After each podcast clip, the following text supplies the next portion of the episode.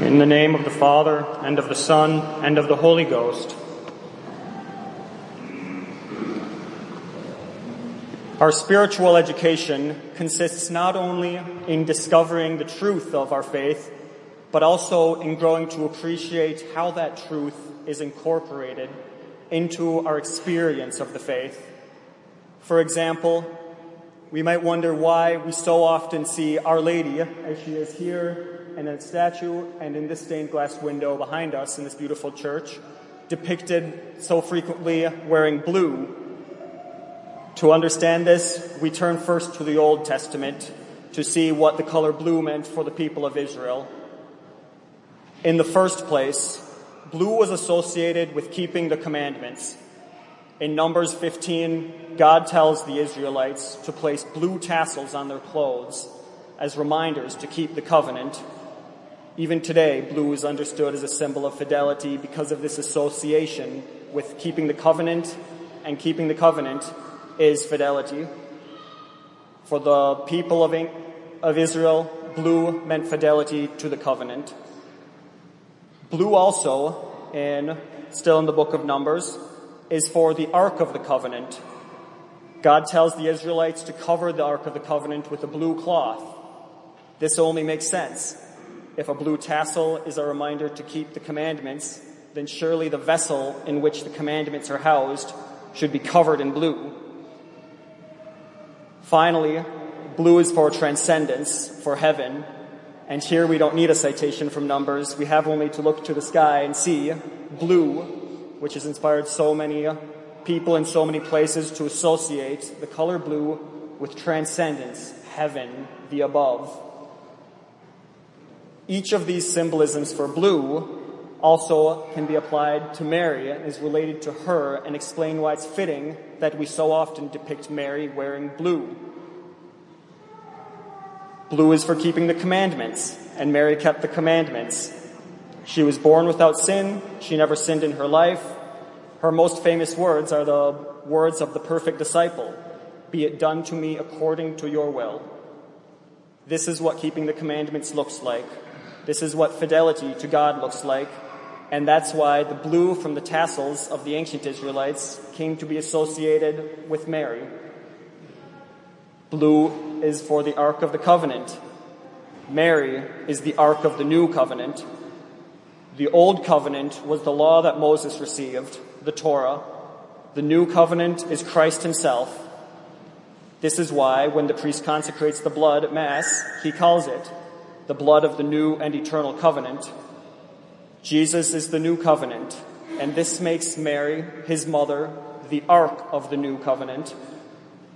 The ark of the old covenant was wrapped in blue. So too Mary, the ark of the new covenant, is shown wrapped in blue so frequently. Above all, the Gospel of Luke emphasizes the analogy between Mary and the Ark of the Covenant. He taps into the Jewish idea of the inseparability of the Ark of the Covenant and the Torah. Just as the Torah was intended to last forever, being the Word of God, so was the Ark.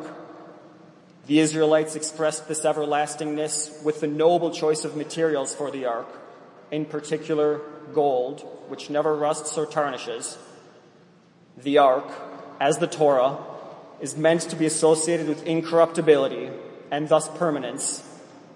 In fact, in 2nd Maccabees chapter 2, the author tells us that Jeremiah brought the Ark of the Covenant, covenant to Mount Nebo, the mountain from which Moses gazed upon the promised land, and sealed it away until the last day Mary, however, is the true Ark of the Covenant, created by God and adorned with the highest and noblest graces.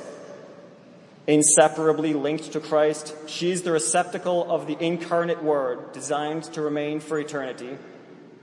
Just as it was not possible for death to retain the body of Christ, neither could it retain Mary's. Hence, she was glorified in advance in order to continue serving her Son until his last mystery this brings us to consider the fittingness of the last symbolism of blue mentioned, transcendence. And this, or this heavenly aspect, is what we celebrate today. When Mary reached the end of her earthly life, she was brought into heaven and glorified there. it would not be fitting for Mary, preserved from all stain from the moment of her immaculate conception, after living a sinless life, to be consigned to corruption while she awaits the resurrection. Furthermore, we know that Mary is kecharitomene, full of grace. Glory is the eschatological development of grace. So Mary, who perfectly models the reception of grace on earth, also perfectly models the effects of grace. She is thus not only full of grace, but full of heavenly glory. For reason of this sense of rising above, of rising to heaven, we must recall that when we read that Mary was assumed into heavenly glory, we understand not a local transfer of Mary into heaven, rather that Mary has been glorified in her person. In other words, what has already occurred for her is what will occur for all the saved at the end of time. Namely, that God will return to give incorruptible life to our transformed body, reuniting it with our soul. Mary has already received this glorious conclusion. And this is what we celebrate today, the magnificent work of God.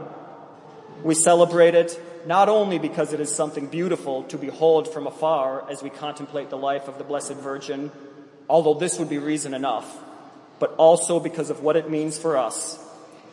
For just as Christ's ascension into heaven represents the moment of his royal enthronement and the beginning of the exercise of his heavenly mediation for us, so too does Mary's assumption into heaven represent the moment of her royal enthronement and of her heavenly intercession for us. What a marvel that the Queen of Heaven would intercede for us in order that we might attain that same fate in due proportion. Glory in heaven. The magnitude of the Assumption is why Epiphanius of Salamis, writing in the fourth century, explains why the end of Mary's life was not included in the scriptures, saying, Scripture has kept the most complete silence on the subject because of the greatness of the prodigy, so as not to arouse excessive amazement in the eyes of men. All of this, Mary's fidelity, her dignity as the Ark of the New Covenant, and her glorious assumption into heaven, we ought to remember when we see the blue wrapped around her in artistic depictions. Holy Mary, Virgin most faithful, spiritual vessel assumed into heaven, pray for us.